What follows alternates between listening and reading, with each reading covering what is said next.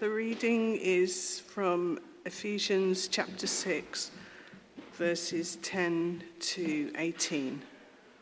Finally, be strong in the Lord and in his mighty power.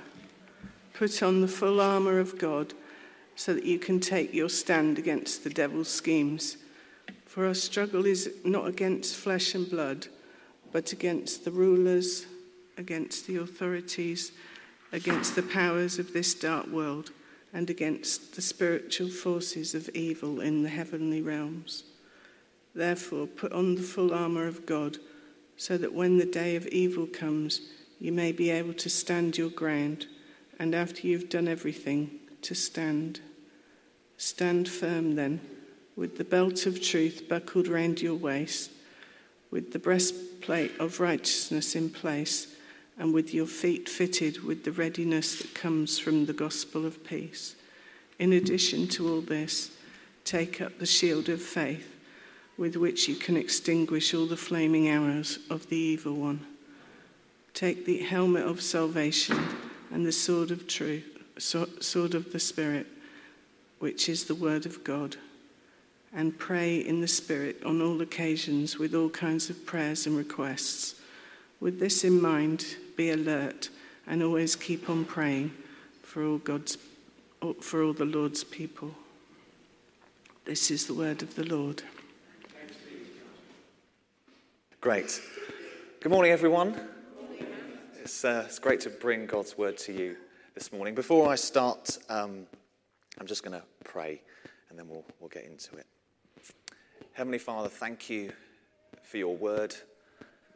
Thank you for the, the truths that are there.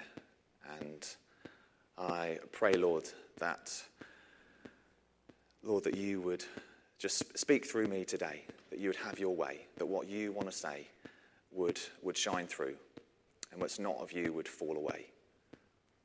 So, Holy Spirit, would you be with me as I share, be with us all um, to receive what you have to say to each of us.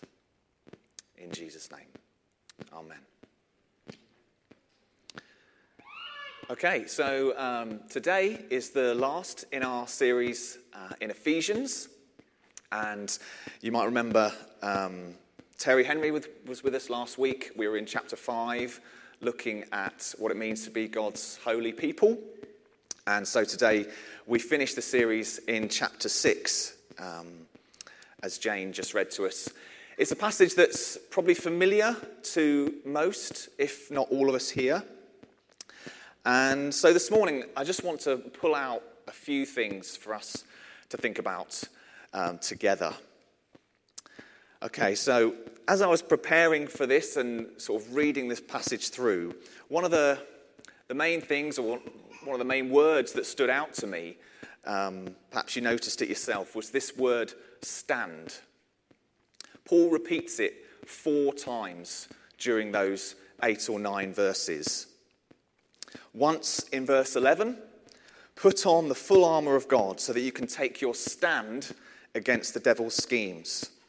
Twice in verse 13, therefore put on the full armour of God so that when the day of evil comes, you may be able to stand your ground, and after you've done everything, to stand. And then once again in verse 14, to stand firm then, he says. So we're called to stand because, as he goes on to say, we're in a spiritual battle. We're called to stand. And it got me thinking that standing is hard. It can be tiring, especially if we do it for a long time. Some of you might know that I recently got a job as an exam invigilator in a local secondary school. And you do a lot of standing as an exam invigilator. And I can tell you that standing can be quite tiring if you're doing it for hours and hours at a time. And I'd often be looking for, oh, is there a wall I can just like lean against for a few minutes before I stand again? And hoping there's like a chair in the corner that maybe I can just sit down to get a few moments respite before I stand again for another 45 minutes or another hour and a half, whatever it might be. So, standing can be hard. Physically standing can be tiring at times. But what about spiritually standing? Well, spiritually standing, as Paul talks about here, that can be hard too. But the good news is that we're not called to stand in our own strength, as if we're all exam invigilators. Take a look again at verse 10 with me. Now, I'll admit, because this passage is quite familiar to me, the first time that I read this through, I kind of just read it and it sort of, I kind of skipped over it or just, just lost the impetus. But look at it again. Verse 10 Be strong in the Lord and in his mighty power. In his power, not our own. Paul doesn't tell us to stand in our own strength as if we've got to try harder or work at standing against the enemy. No, he says, Be strong in the Lord and in his mighty power. We stand in the Lord and in his power, not our own. Maybe some of us need that reminder this morning that it doesn't all depend on us and us working hard, but it depends on him and his mighty power. So be strong in the Lord and in his mighty power, not our own. And just as an aside, as I was sort of preparing for this, um, I read a, read a great little book on Ephesians called Sit, Walk, Stand by a Chinese Christian called Watchman Nee. It's quite an old book. I think it was written in the 30s or 40s now. So some of you might be familiar with it, some of you might not. But it just goes through the book of Ephesians. And I, it's only like 60, 70 pages. It's not that long. But I definitely encourage you to have a look at it. It's really worth a read. And what he says in his book is that we must know, first of all, we must know how to sit with Christ in the heavenly places before we can walk worthy of him here and then stand before the spiritual battle. He goes on to say that only those who sit can stand. So, our ability to stand comes from our relationship with Christ and his power. This call to stand comes from a place of knowing Jesus. But stand against what and how do we do it? Well, Paul tells us in verse 12, doesn't he? For our struggle is not against flesh and blood, but against the rulers, against the authorities, against the powers of this dark world, and against the spiritual forces of evil in the heavenly realms. So we're called to stand because we're in a spiritual battle, and when attacks come, our job is to stand against them.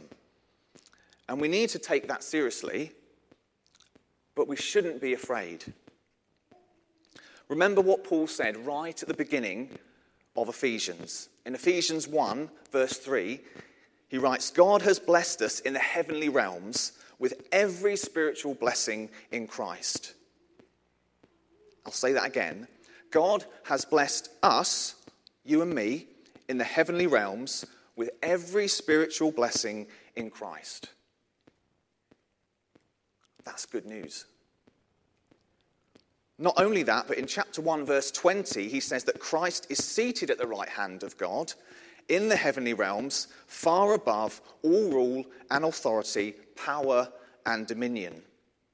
Meaning Christ is above it all. Ultimately, he's won the day.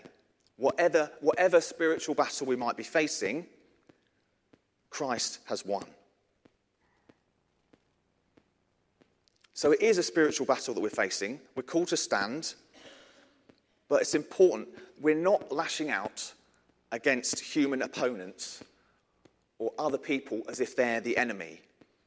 You know, it might be that that, that neighbour that you don't get on with or who, who annoys you, or maybe a family member that you've fallen out with, or a colleague at work who just rubs you up the wrong way. You know, we can fall out with people and there are consequences to people's actions, but they're not our enemy. You know, they are made in the image of God. And ultimately, Paul says our enemy is the powers and principalities in the heavenly realms. And I appreciate that for, for some Christians, battle images can be challenging, especially when we think about the history of the church, but also in the world we live in today. Some of these images can be challenging for us. But, it, but this isn't a command to invade territory. We're not to march like a conventional army, we're called to stand.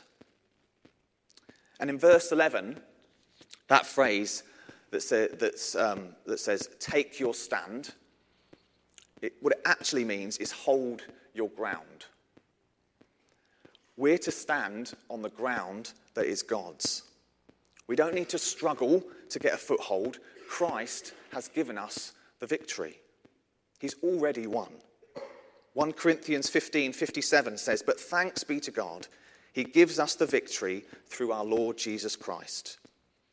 And Colossians 2:15 says, "And having disarmed the powers and authorities, he, Jesus, made a public spectacle of them, triumphing over them by the cross." Jesus himself said so. In John 16:33, he says, "In this world you will have trouble, but take heart, I have overcome the world." So we are more than conquerors in him, as Paul says in Romans. Therefore, we stand. So today, we don't fight for victory, we stand from a place of victory. But standing can be hard and tiring, as I've said. So God gives us His strength, His mighty power, but not only that, He equips us so we can stand. And as we read that list that we probably have heard lots of times before. Those six things provided so we can stand. And there's an intentionality here, a, cho- a choosing to put on the full armour of God, as he says. Now, we're going to do that this morning, so I need a volunteer. Anyone wants a volunteer? Don't worry, it's not going to involve flaming arrows or, or even eggs being thrown at you. Volunteer, anyone? Alexia? Yeah, sure. Great. So we're going to put on the full armor of God. So, yeah, stand there, perfect, wherever you want to be on the ledge. So, bear in mind, this is not completely what, what Paul had in mind, but we'll just, we'll just go with it, okay? Just a bit of a visual image for you. So, we've got the breastplate of righteousness, or an apron, but just, um, is that all right? I'll leave you to tie it as you wish. We have This isn't mine, by the way. This is Jen's. Just uh, this is our, our belt of truth. Oh, sorry, Alexia. There we go. Um, what do we have? We have, well, feet fitted with the readiness of the gospel of peace. We'll just say your feet and your shoes can serve that purpose. So we've got our shield of faith. We have our bike helmet of salvation. Sorry, this, this, is, one, this is Ben's, so I apologize if this is tiny on you, Alexia. I w- I won't do it up. We'll just, is that all right? Okay. Uh, and then we've got the, the sword of the, or the lightsaber of the Spirit. Give that for you. Fantastic. So, we're all ready to, ready to go, aren't we? Great. Um, two things, just two quick things to notice here. Notice, it not fully shines through in, in this image, but notice how every area of attack is covered. We've got our helmet, we've got our breastplate. When we say breastplate, it actually would cover front and back. We've got a shield to defend against. Even the sword can be used for defense. So every area attack is covered. Nearly all of these things uh, are defensive weapons. Because remember, we're not taking ground, we're standing. We're standing on Jesus' victory. Now, obviously, when Paul kind of when Paul is writing this, he's in prison, remember? So he's looking around and he's got, he'll have Roman guards. And so this imagery is, it comes to mind because he's got Roman soldiers guarding him, they're all around him. So this is the analogy he's going for. But it, don't forget with Paul, he's actually a really intelligent Jew. So he knows his Hebrew Bible, he knows the Old Testament, the scriptures, back to front. And what he's actually thinking of here, when he talks about these things, the belt of truth, breastplate of righteousness, all these things, he's actually thinking of this image of Jesus from Isaiah. And you can go and look it up yourself in various chapters of Isaiah. He's thinking, if this is what Jesus is like, then as his followers, we should be like this too. And notice how the first, the first two things he said what did he say? The belt of truth. So, excuse me, Alex, just, uh, hopefully that stays on. I don't know if anyone, everyone can see that. Truth, the belt of truth, and the breastplate of righteousness. Truth and righteousness. These first two, they're actually about our character. It's our character, not brute force, that wins the battle. Or rather, our character is our defense. Because as followers of Christ, we should, as it says in Romans 13, clothe ourselves with the Lord Jesus Christ. Or in Galatians 3:27, for all you who are baptized into Christ have clothed yourselves with Christ. So that in 2 Corinthians 5:21, we might become the righteousness of God. But what I want to focus on this morning is this shield of faith. In the NIV translation, it says, in addition, take up the shield of faith. But in other translations, it says, above all, take up the shield of faith. Meaning that over all of these things, it's the shield of faith that covers everything. Now, we've only got, this is, this is all I could find. We've got a pan lid from the kitchen, so it's quite a small shield of faith. But, Nicholas, if we could have the first slide up, please. I don't, uh, maybe you can't see that that well. This is what a Roman shield look, would have looked like. Notice, so when Paul says overall, above all, look how all encompassing that shield is. Covers practically everything. This is what Paul wants our faith to be like. Why? Well, as he says, so we can extinguish all the flaming arrows of the evil one. And in Roman, in Roman times, often their shields would were covered in leather and they would be soaked with water so that when they went to battle and those flaming arrows were fired at them, they would hit their shield and they'd go out. So it is with us and our shield of faith in the Lord's mighty power. In his victory, we extinguish the lies of the enemy. You're doing a great job, by the way. a few minutes and then I'll let you sit down, I promise. So, not only does God equip us, he doesn't leave us to stand alone. Remember, Paul is writing this letter to a church, to a group of believers, but actually, it was probably a circular letter as well. So it would have been read around lots of churches across a whole group of different believers. So there's a collective side to what he's saying. So if we use the Roman soldier analogy or that picture again, he can defend all right on his own, but it's much better as a group. Could we have the second slide up? Can you see that? That group of Roman soldiers. Can't see many flaming arrows getting in there. So, so the same with us as well. We're not to stand alone. Together, we're stronger. You can sit down now. Thanks. Round of applause. Thank you.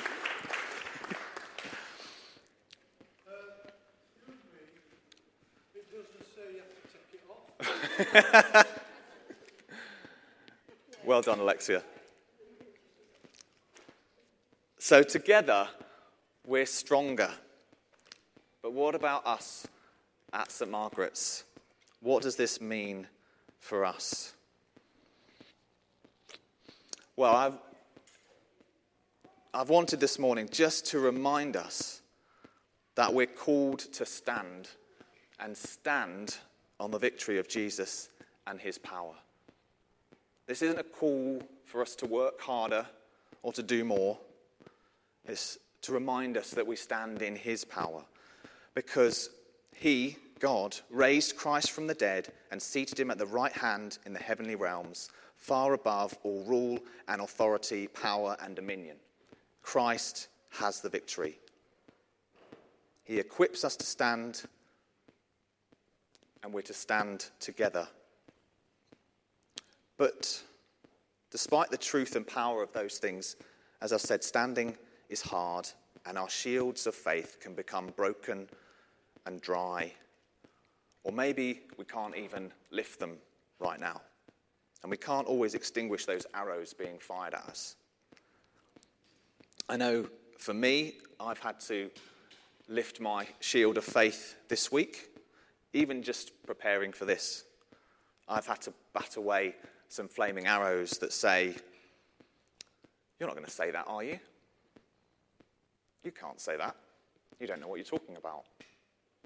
You're not very good at this. You should probably just find an excuse so you, you, you can't do it.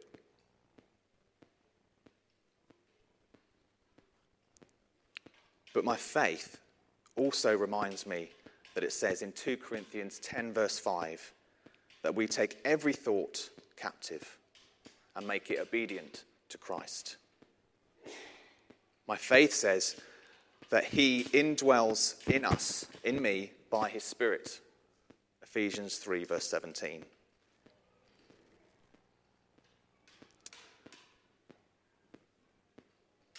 But I don't know what it might be for you. What does a flaming arrow look like for you? It might be a difficult family situation or um, a bereavement. It might be doubting God's goodness, unforgiveness, or maybe for you it's those negative voices in your head time and time again. They need extinguishing, guys. They are aimed at bringing us down.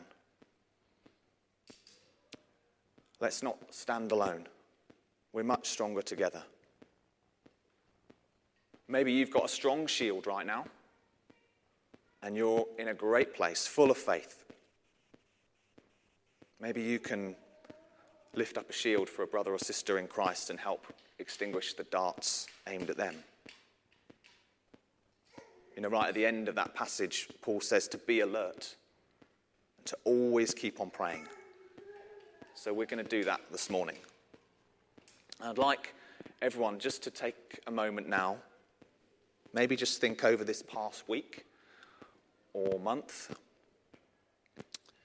What has been a flaming arrow that has been fired your way?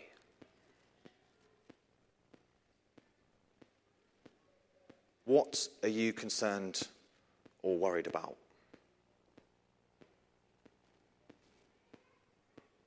What's on your mind? What's making you anxious or fearful?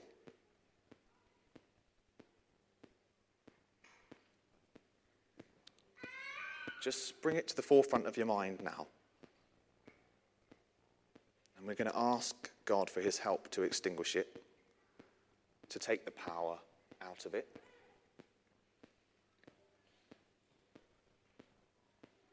Let's just spend a few moments in prayer, either on your own or if you feel happy, maybe with the person next to you. Maybe they can lift their shield of faith for you. And let's just have a few moments and let's pray.